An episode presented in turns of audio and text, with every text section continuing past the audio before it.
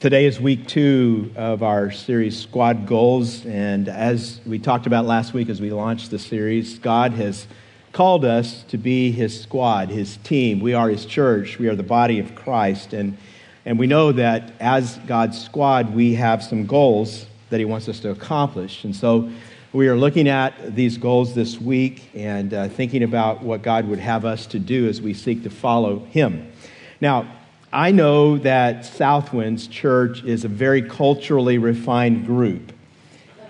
And so I thought that I would start today uh, with a little test to see how much you appreciate good poetry. So, what I'm going to do is give you a line from a famous poem, and then, then what you're going to do is call out the next line, all right? And uh, you get a point if you if you call out the, the next line correctly. And this is a test, and there's going to be eight of these. And um, I just need to say, you don't get a point if you don't say anything, and then other people say it, and you go, oh, yeah, I knew that. That's called cheating. Um, so, anyway, it's going to be real easy, simple to do this, understand how. I'll give you the first line, you do the next. We'll start with this one. Number one, how do I love thee? Let me count the ways. Yes, uh, that's one point for those of you who said that. Kind of started with an easy one, wanted to tee it up for you. Are you warmed up now? Yeah. All right, number two. Number two says, Once upon a midnight dreary.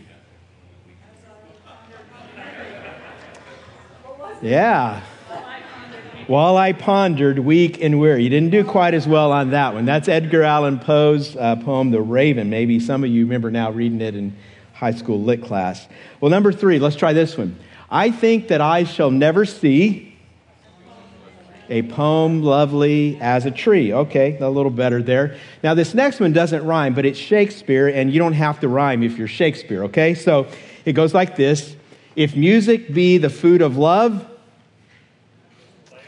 there we go. We got somebody back there. I think that person was in the earlier service, so.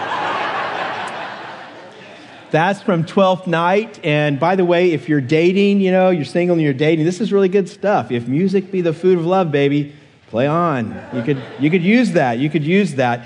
How about number five? Tis better to have loved and lost. Pretty good there. Number six is to err as human. Now, I know some of you are struggling, so I'm number seven. This is a little easier. Humpty Dumpty sat on a wall. Very good, very good. Had to get one out there for the Raider fans that were here today. Okay, last one, last one, number eight. Two roads diverged in a wood, and I, I took the one less traveled by, and that has made all the difference. That is Robert Frost from his poem, The, the Road Not Taken. Uh, how many of you got at least five? A few of you did, very good. Uh, anyone get all eight? Anyone at all? Oh, well, okay. I, we went through all three services. Nobody got all eight. So that tells us something about our church. I don't know. You can decide. Well, uh, you may not be a lover of great poetry, but I want you to keep your mind on that, that line from this last poem by Robert Frost. Two roads diverged in a wood, and I, I took the one less traveled by, and that has made all the difference. Now, that is a great picture. Uh, every day throughout our lives, we all stand at forks in the road. If we take this road, it's going to lead this way. But if we take that road, it's going to lead a whole other way. Whatever choice we make has a real impact on our lives. Uh, this is actually a theme that occurs repeatedly throughout the Bible. It shows up so often that theologians have given it a name. They call it the doctrine of the two ways. Uh, we see it, for example, in the Old Testament book of Proverbs. We are told all through Proverbs if you behave like this, you will be wise, but if you behave like that, you'll be a fool. Two ways wisdom or foolishness. Uh, Jesus stressed this same theme multiple times in his Sermon on the Mount. He said at the end of that, that sermon, two builders build. One builds on sand, another builds on rock. And then the storms of life hit both. And Jesus asked, which builder do you want to be? It's the doctrine of the two ways. Today, we're going to look at another example of this doctrine, a picture that we find in Psalm 1. And you'll want to turn there. because this introduces us to our next squad goal, and the title of the message is We Choose Spiritual Growth. Psalm 1 is a psalm about choosing spiritual growth. It's also one of my favorite psalms. Um, it's an introduction to the whole book, and it is exactly about spiritual growth. Uh, you will see as you read that this psalm presents two roads. You can either be a spiritually growing person, or, or you can be a person who's not growing spiritually. Maybe you remember back to last week, we, we talked about the goal that God has given all of his people, all of his followers, to share our faith with people who don't know God the way Jesus did, and to do that so that those people can become his followers too.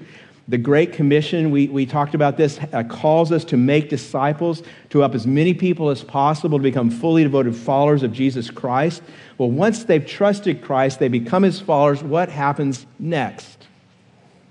God forgives us, God saves us, God adopts us into his family for what? Well, he does it for one ultimate purpose, and that is so that we can grow spiritually, and that is so that we can become more and more like his son, Jesus.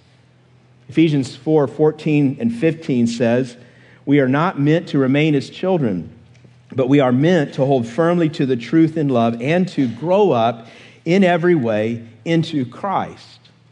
Romans 8 29 says, For from the very beginning, God decided that those who came to him should become like his son. See, the purpose of salvation is transformation. God wants all of his children to grow. It is his goal for us, and we must make it our goal for ourselves. But we don't grow unless we choose spiritual growth. Uh, let me, let me state our second squad goal like this we commit to habits of spiritual growth so that we can become more and more like Jesus Christ.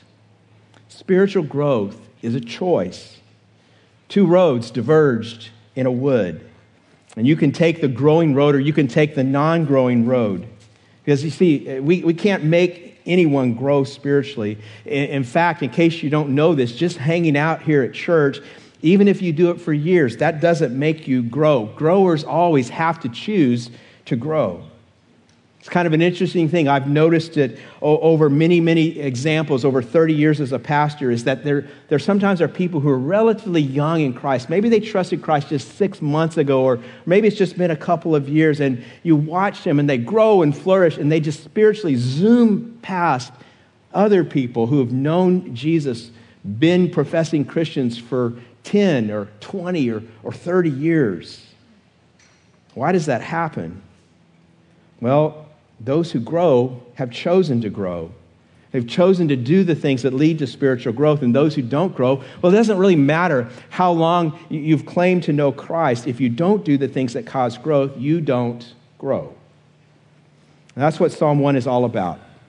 Psalm 1 paints two pictures picture of someone who's growing, a picture of someone who's not. And it just confronts us with the question which person do you want to be?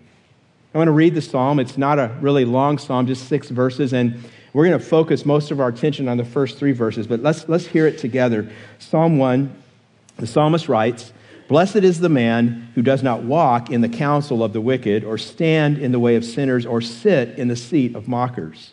But his delight is in the law of the Lord, and on his law he meditates day and night. He is like a tree planted by streams of water, which yields its fruit in season, and whose leaf does not wither. Whatever he does prospers. Not so the wicked. They are like chaff that the wind blows away. Therefore, the wicked will not stand in the judgment, nor sinners in the assembly of the righteous. For the Lord watches over the way of the righteous, but the way of the wicked will perish. Now, Psalm 1 shows you three choices that you need to make if you want to be a spiritually growing person. You want to write these down on your message notes. Here's the first one. If I, if I want to grow, number one, I choose to spend time with spiritually growing people.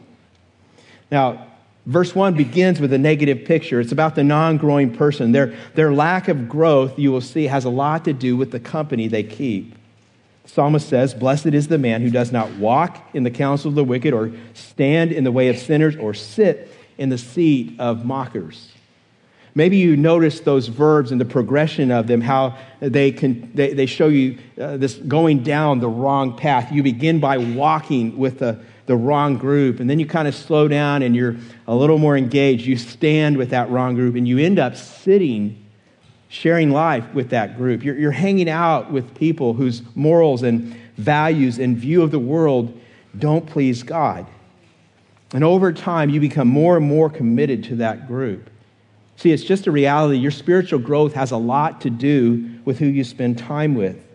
And you always eventually begin to look like the people you hang out with.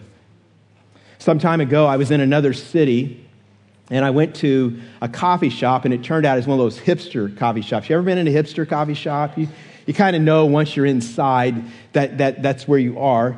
And one of the ways you know is that everybody looks pretty much the same. And so everyone was wearing the same thing. The guys all had flannel shirts buttoned all the way up to the top, top button. Uh, it was cooler weather, so there was an infinity scarf wrapped around their necks. All had that. All the guys had beards. All the guys had certain kinds of, of eyeglasses. And they were all working on Macs because you just don't want to work on a PC in one of those kind of coffee shops.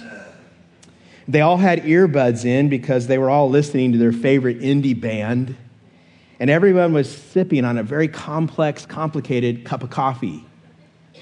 See, everyone looks the same. And, and you know, we can go from place to place and uh, uh, era to era, and you'll find different examples of this kind of thing, but it just reminds us over time we hang out with people, we, we take on their behaviors, we, we take on their thinking.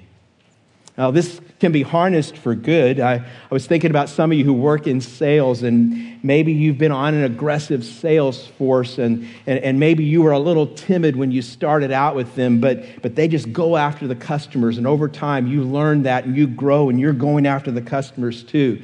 It, works in a lot of ways. We, we talk about people rubbing off on us. This happens in the spiritual realm as well. See, if we hang out with people, who are growing spiritually, there's a better chance that we will grow too. Now, I want to say something kind of as a side note for this because I don't want you to hear me saying something that I'm not saying. You may remember last week I talked about the importance of us getting close to people far from God. I, am not saying in any way today that we should not spend time with people who don't know God. Not at all. This is not an either or, it is a both and. But we need to make sure that our lives are being built and grounded in, in, relationships with people who are also seeking to, to know God so that we can grow too. This is actually a pattern that's been in the church's life from the very beginning. Acts 2:46 says this, every day they continued to meet together in the temple courts. That's like large group worship like we're doing right now. They broke bread in their homes and ate together with glad and sincere hearts. That's like a small group fellowship, and we need both. Hebrews 10 24 and 25 applies to both of those kinds of meetings when it says, And let us consider how we may spur one another on toward love and good deeds. Let us not give up meeting together as some are in the habit of doing, but let us encourage one another. See, these, these verses tell us we have a choice to make. It's the doctrine of the two ways. We can make a regular habit of gathering with people to worship and fellowship, people who will spur us on to love and good deeds, fellow Christ followers, or, or we can just do church sort of like whenever, kind of sporadically, hit and miss, sometimes yes, sometimes not. And the result is likely that our spiritual growth will be minimal. Um, I have a challenge for you today. Some of you probably have already noticed this insert in your program. We're calling it the Fall Five. And we want to give you tools as, as we seek to walk this road of following God together. And so we, we put together this insert, and it's got some resources that are just going to be handy for you. You can take them with you, you can use them as you choose. And, and if, if you look at it, you'll notice that under Fall 5, it says, I choose spiritual growth this fall. And then there are five challenges that you can choose to take up that'll help you walk down the road of spiritual growth. A couple of these challenges really pertain to what we're talking about in this first choice uh, the challenge to commit to faithful participation in worship each Sunday, and then the challenge to commit to faithful participation uh, in a, a small group. I want to encourage you if you haven't made these commitments, if they're not already part of your lives, will you do that today? This is just between you and God. We're not going to have you turn anything in or, or sign up on anything at all. It, it's just giving you this opportunity to decide. See, some of you, it's been kind of sporadic the way you're involving yourself in the life of God's people so that you can grow, and you're not growing very much as a result. See, will you make a commitment? Will you make a choice? Will you choose to grow? See, you can make worship a real priority, or you can not. Now, this is not a legalism. Um, I know that you may get sick during this time. I know that maybe your family will be out of town on vacation. But you can choose to make a priority of spending time with God's people so that you can grow. And, and really, I want to exhort you once you make that commitment, don't break that habit, especially if it's just getting started. Don't break that habit because someone gives you tickets to a big game. Don't break that habit because your kids had a sleepover the night before and they are surly. And you just don't think you want to take them to church. Don't break this habit because your relatives come to town. I mean, bring them with you. And if, and if, if your relatives are surly and they won't come, then just tell them, hey, we're going to church. We'll see you afterwards. Don't break this habit because your friends want you to go shopping. Have you ever noticed that we all have a way of doing the stuff we really want to do? You know, just to be honest with each other right now, you probably should say amen. Because we do, right? We do the stuff that we really want to do. And so make a commitment, make a choice, and then see what it does for your spiritual growth. Small groups are also very important here, and, and we are in the, coming to the end of a, a time of really emphasizing getting engaged and enrolled in a small group. They're always open, but there's certain seasons we're encouraging you to dive in, and maybe this is the season for you uh, to, to take that step that you've never taken before. We have over 50 small groups that meet all across Tracy and Mountain House and Lathrop. They meet every day of the week. There's lots of options. And we have a pastor, Pastor Chris Martinez, who would be so happy if you would talk to him or email him and say, I need help finding a group. That's what God has called him to do. Uh, I've been reading a book uh, in the last uh, couple of weeks called God in My Everything. And this book is about spiritual disciplines that help us grow. And the, the author has a chapter on the importance of getting together with other Christ followers every week. And in that chapter, he tells an interesting story. He says, I have a friend who's an athletic trainer, and, and she works uh, with a lot of NCAA athletes. And because she's a Christ follower, she tries to engage them in discussions about faith. And one of the questions she'll often ask is, Hey, do you ever go to church? And almost every one of these young athletes says, No. And then she'll say, Why not? And then they say to her, Well, when I was a kid, my family used to go some, but then I got involved in a traveling sports team and we stopped going and we never went back. And that just reminds us, dads and moms, the spiritual growth of our kids depends on us as parents getting them to church and making for them this habit of keeping good company a priority in their lives like it is in ours. Because who we spend time with has a huge impact on whether or not we grow. I shared the results of a study with you a few months ago. Maybe you remember it, but there have been a number of studies about this that have come out recently that have shown a real change in the way church attenders attend church and even the way they see themselves attending church. And, and the, the, the, the, relevant uh, info is this studies show that people who consider themselves regular church attenders on average go to church 35% of the time. So about one third. And I would just say if you go to church and worship and fellowship one third of the time, then you're likely to experience about one third of the spiritual growth that you might otherwise experience if you made it a, a real priority. It's really that simple. It's the two ways, two roads. You choose this road, keep good company, and you grow. Or, or you choose another road, you neglect getting together the way that your spiritual life needs, and you don't grow. I want to encourage you to write this statement down and just kind of let it, let it simmer in the back of your mind. Isolation always weakens us, but real connection always strengthens us. Are, are you experiencing some weakness in your spiritual life? And, and could it be because you've, you, have you have not truly connected with other people that you need to spend time with? See, the reality is we need other people. Our spiritual growth depends on the company that we keep, and it really is our choice. It really is our choice. One more footnote, and this may apply to some of you. Uh, there may be some of you here who look back on your life and say, Well, you know, I used to do that. I used to come more consistently. I, I really used to be a part of a small group. But the reality is, you know, you're not right now. And it could be for a variety of reasons. Maybe you have a kid in a traveling league. Maybe you bought a vacation home, and that's kind of where you hang out on most weekends. Maybe you heard something in a sermon that I preached and it kind of just honked you off and you decided not to come back. Or maybe you went to your small group and somebody there offended you and you bailed and you haven't gone back. And I just, I just want to say to you today two roads diverged in a wood.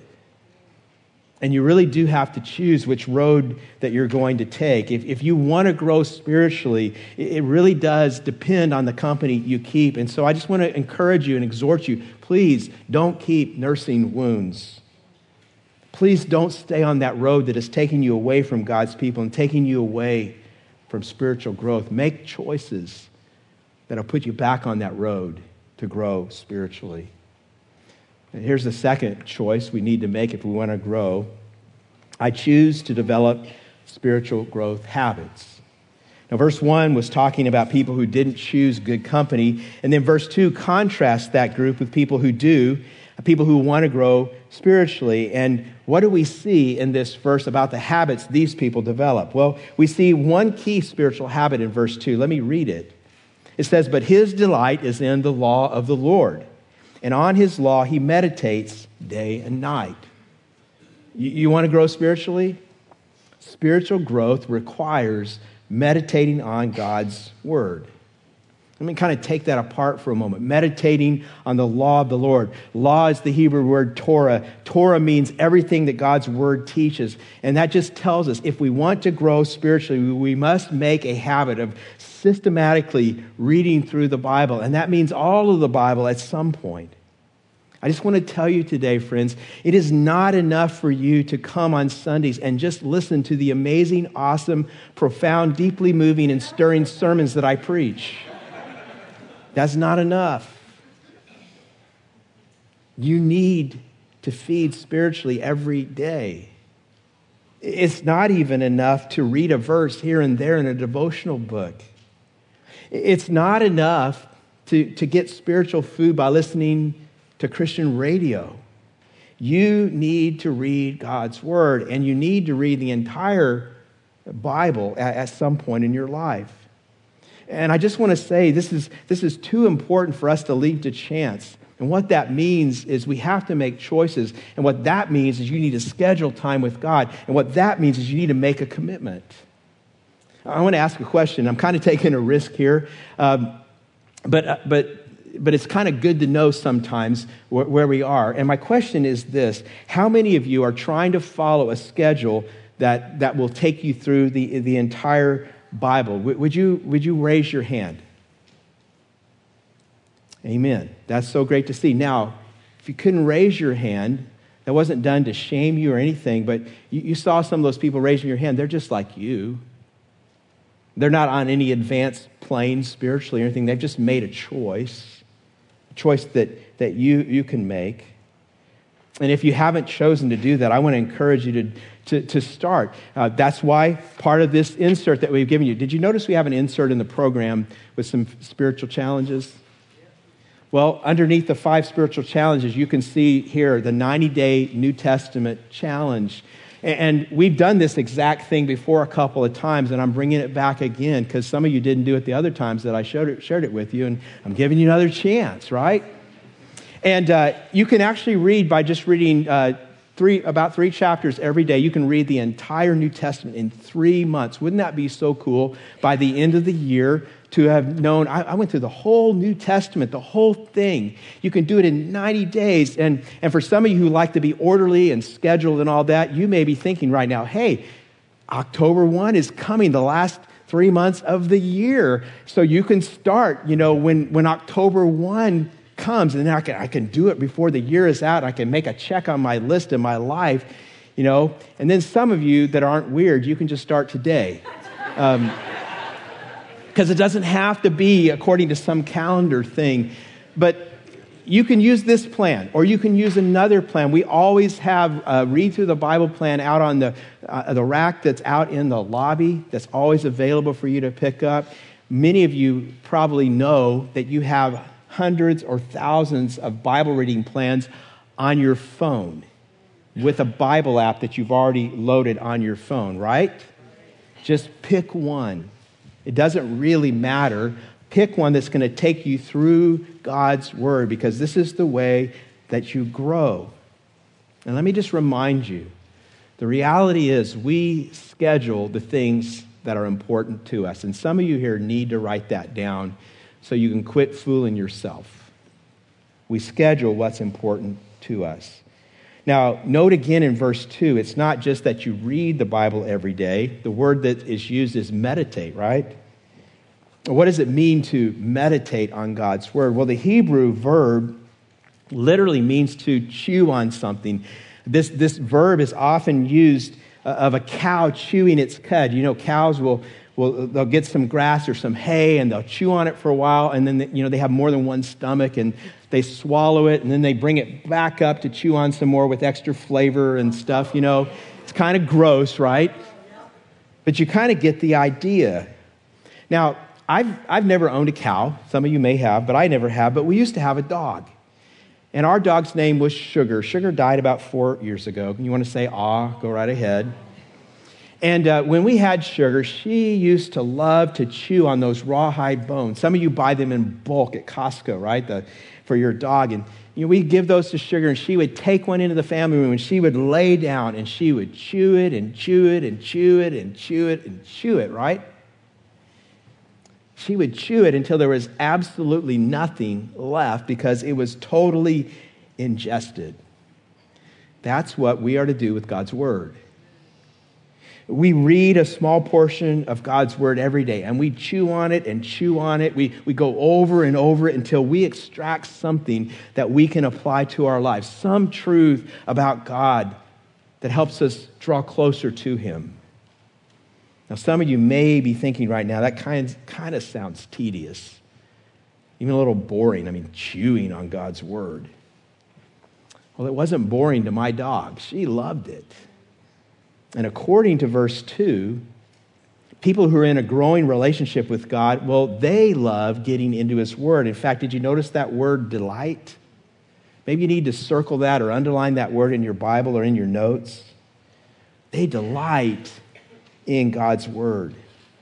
Now, I was thinking about that this week, and, and I was thinking about how some things that we discipline ourselves to do, we, we mainly just do them because we know they're good for us, right? Like, no one really likes kale. Do they? Okay, some of you do. Good for you.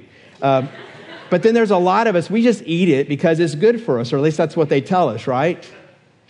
Uh, some of us work out, and we don't really like to work out. I, here's a chance for you to do an amen. But we know we need the exercise. It's good for us. Now, now why do I tell, tell you this? Getting into God's Word every day is not like that at all for me. I love it. I delight in it. Now, it's not that every time I open the Bible and read it, I get some really great insight for my life. Sometimes it's hard. Sometimes I'm confused. Sometimes I walk away. I don't really know what I'm supposed to, to see in that passage. But over time, as I do it every day, as I've been doing it for years now, it draws me closer to God, and I am so glad I do it. I love doing it. It feels so good doing it. Some of you need to hear this because it's not like that for you. Here's what you need to hear discipline leads to delight. And you'll never know delight until you discipline yourself, until you commit yourself to the choice to grow spiritually. So don't wait for the feeling to just show up one day. Choose spiritual growth. Discipline yourself, and delight will follow. See, if you want to grow spiritually, there is a fork in the road. You, you read and reflect on the Bible and you will grow, or you ignore the Bible and you won't. It really is that simple. And that's why I have spent so much time over the years trying to encourage you in this area. That's why every year, at least once, we, we encourage you to adopt a Bible reading plan. That's why I've preached many messages on, on, God's Word and on prayer, which is how you speak to God. That's why we teach our Discovery 201 class, which we had last week, Discovering Spiritual Maturity. That's why Again, we have an insert in our program that has some challenges uh, on, this area that you can take to, to spend daily time with God. That's actually the very first challenge is here.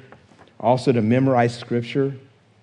We want to give this to you so you have a tool that makes it as, as simple as possible, but you still have to make the choice. You still have to take the step. And, and it just reminds us we all need commitments to build habits. So, what's yours?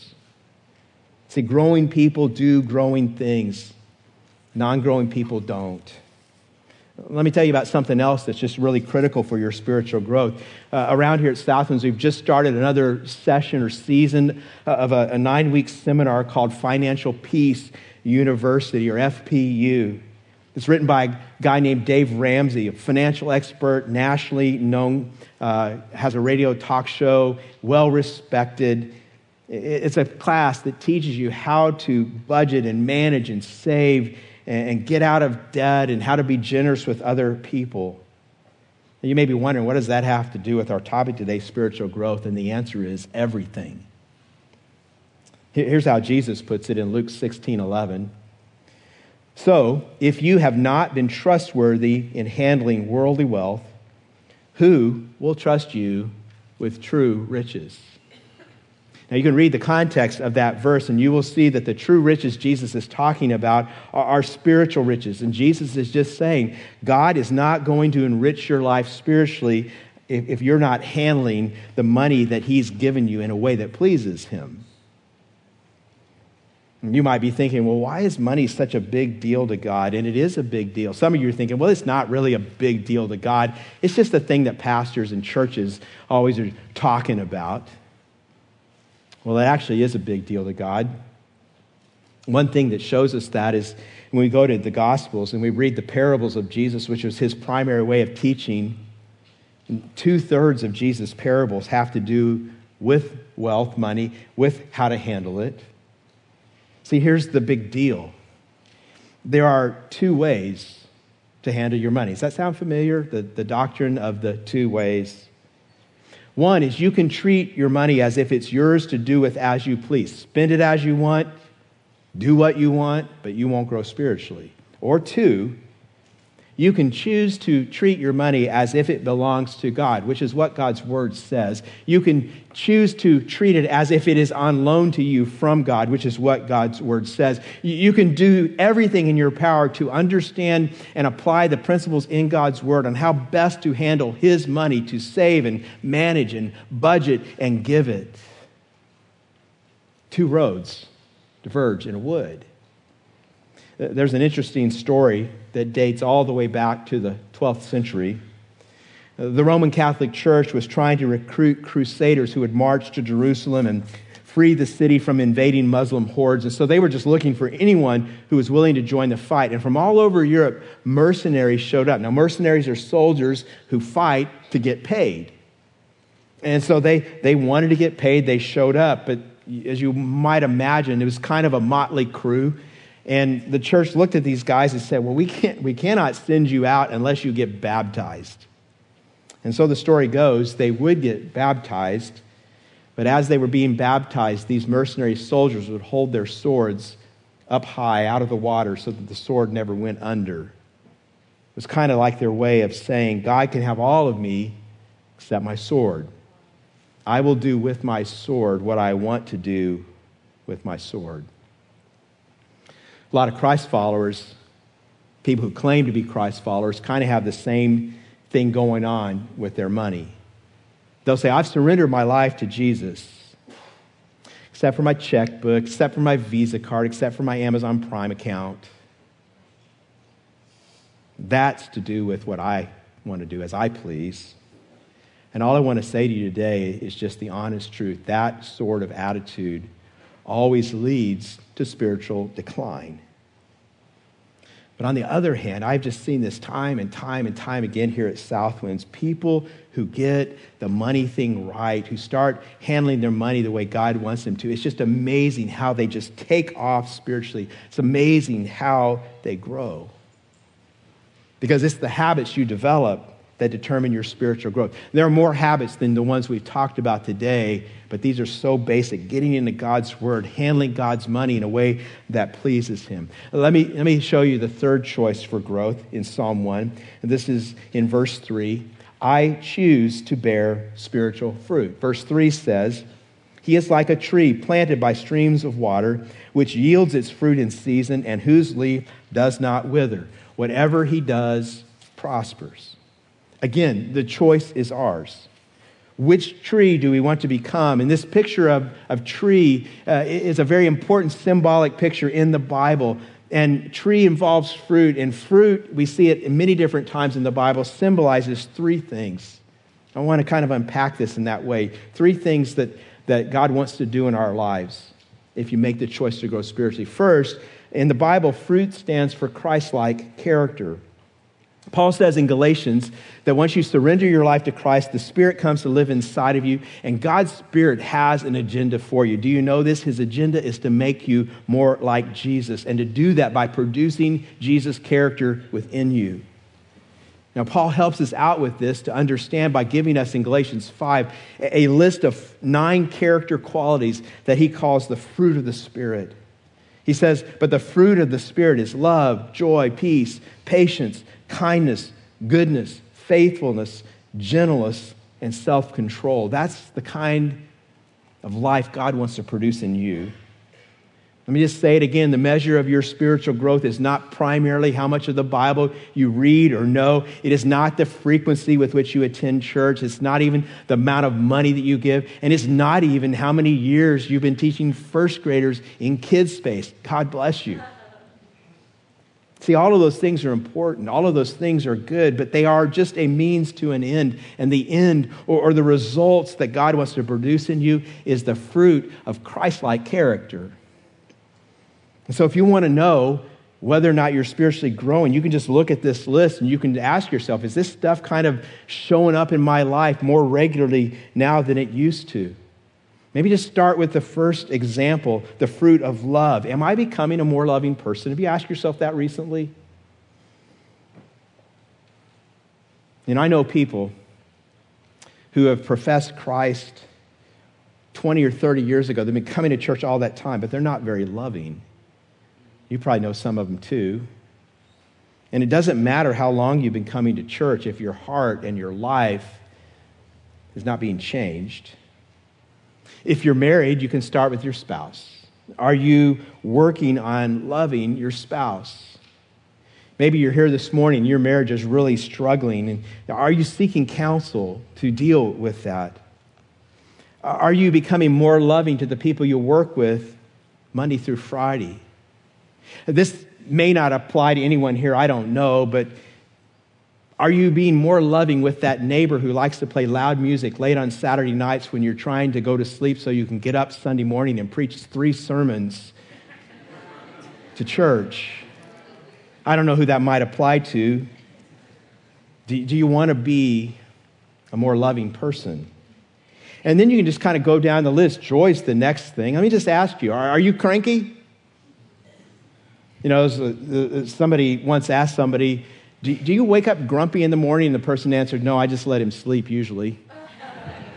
you know, are, are you a chronic complainer? Are, are you incessantly critical? Are, are you just a pessimist all the time? The glass is always just half empty. You're not growing spiritually if that's you because that's not joy. And joy shows up in the lives of people who are growing spiritually. And you just keep working down that list. Now, I'll say just one more thing to mention that's in our insert that we have here. Um, one of the ways to deal with particular areas in your life that you want to grow is to memorize Scripture. And on the back side, we have uh, We'll have 12 different passages of Scripture for you to memorize if you're not sure where to start. Again, you can pick your own, but if you're not sure where to start, here's some good ones. And, you can begin to build God's Word into your life so that it's, it's causing you to think His thoughts and causing you to, to act in the way that would please Him. You're, you're becoming more like Him in His character. Second thing that fruit means good works. Now listen to another challenge from the apostle Paul. This is Colossians 1:10. He says, "Walk in a manner worthy of the Lord, fully pleasing to him, bearing fruit in every good work and increasing in the knowledge of God." Now I'm not going to say very much about this today because this is going to be a big part of our topic next week. We're going to be talking about serving. But let, let me tell you, though, when you become a Christ follower and when God's Spirit begins to grow you spiritually, one of the signs will always be this shift from being me centered to being more other centered, from being self absorbed to being a person who's actually starting to think and be concerned about other people and about serving them and it will begin to change your life. It'll change the way you show up for work. It'll change the way you operate in your home. You'll be looking around at the people around you for opportunities to serve them. It'll change the way you participate here at church. You will not be able to just come here and sit here and soak stuff up and then leave and do nothing to make a contribution to what's going on. You will be looking for ways to serve other people. It'll change the way you approach the poor. It'll change the way you give. You're not just thinking about yourself, you're thinking about how can I help serve others. See, servers are growers. Let me just turn that around and let you think about this. People who choose not to serve choose not to grow. And it may be that somebody is here today just to hear that. See, if you want to become a server, we have so many opportunities. I don't know if you realized it or not, but I bet you everyone in this room walked by a dozen people on your way from the parking lot to here who were serving, making what we do here possible, and you can be part of that as well. Here's the last category of fruit fruit in the Bible means friends we bring to Christ. Paul talks in Colossians about the joy he gets from sharing the gospel, the good news of Jesus with others. And again, we, we talked about that last week, the good news. let me remind you the good news always starts with bad news. And the bad news is that we are all sinners, and that, that bad news gets worse. Uh, our sins deserve death, the Bible tells us. See, because our disobedience means that we are disconnecting from the author and giver of life, the penalty for that is death. And Either death, first death in this world, and then eternal death if it doesn't get fixed. But the good news is that God sent his son Jesus to take death in our place, to, to take the penalty that we, we deserved by dying the death we deserved to die on the cross. And if we give our lives to him, we will receive his forgiveness, new life in this world, eternal life in the world to come. Paul says that's good news.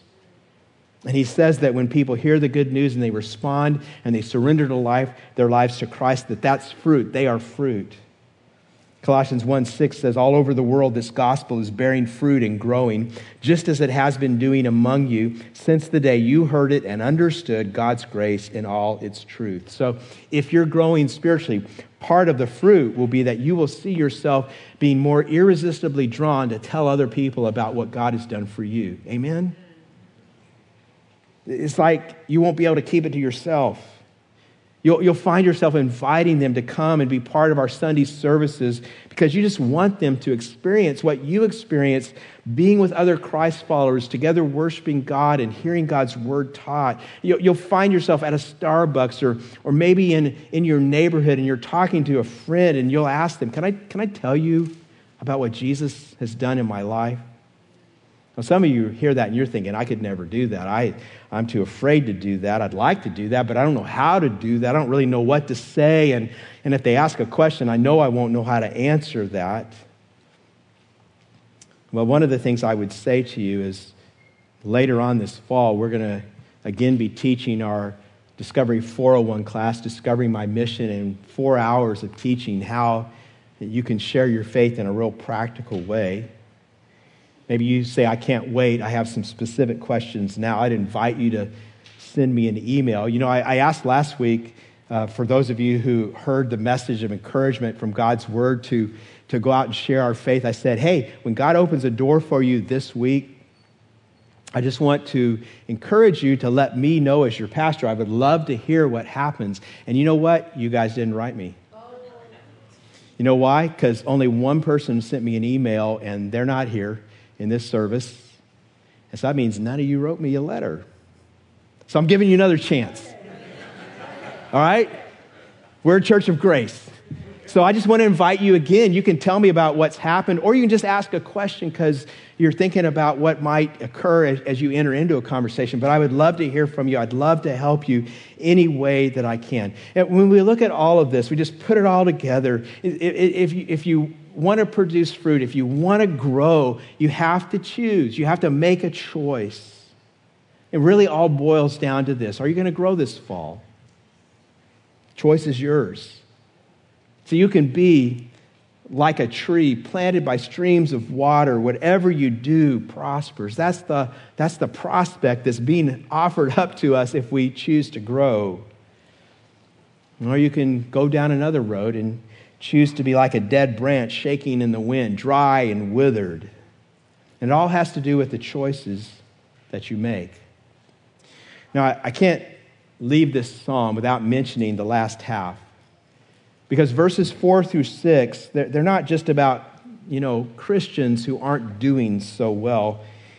Those verses are ultimately about God's judgment on those who choose not to follow Him, who choose not to obey Him, who, who choose not to live for Him. And I, I don't want that to be true for anyone who's here today. And so I just want to invite you to turn your life over to Christ, to trust Christ. You know, you can do that today. The Bible says it's really very simple. You, you simply have to come to the place where you realize that you cannot save yourself and that the only way for your life to be right with God, and that's the ultimate and only ultimate way that matters, is to turn from your sins in repentance and then to turn toward God in faith. And that faith is you trusting that God's Son Jesus, through his death on the cross, has paid the penalty for your sins so that you can be forgiven. If you're ready to do that today, I just want to invite you, when we bow our heads in just a moment, just to pray and tell God that. Use your own words. There's no special words that you need to use, but just tell Him that. And if you do that, I just want to encourage you. Will you tell someone else? Maybe tell the person you came with. Maybe tell me or one of the other pastors. We would be so excited to find out about that, and we would love to be able to help you in any way that we possibly can. We have so many resources available uh, to share with you. Two roads, diversion of wood. See, one road leads to growth, and one road does not. See, which road will you choose? That's the choice that each of us has today. Would you bow your heads as we pray?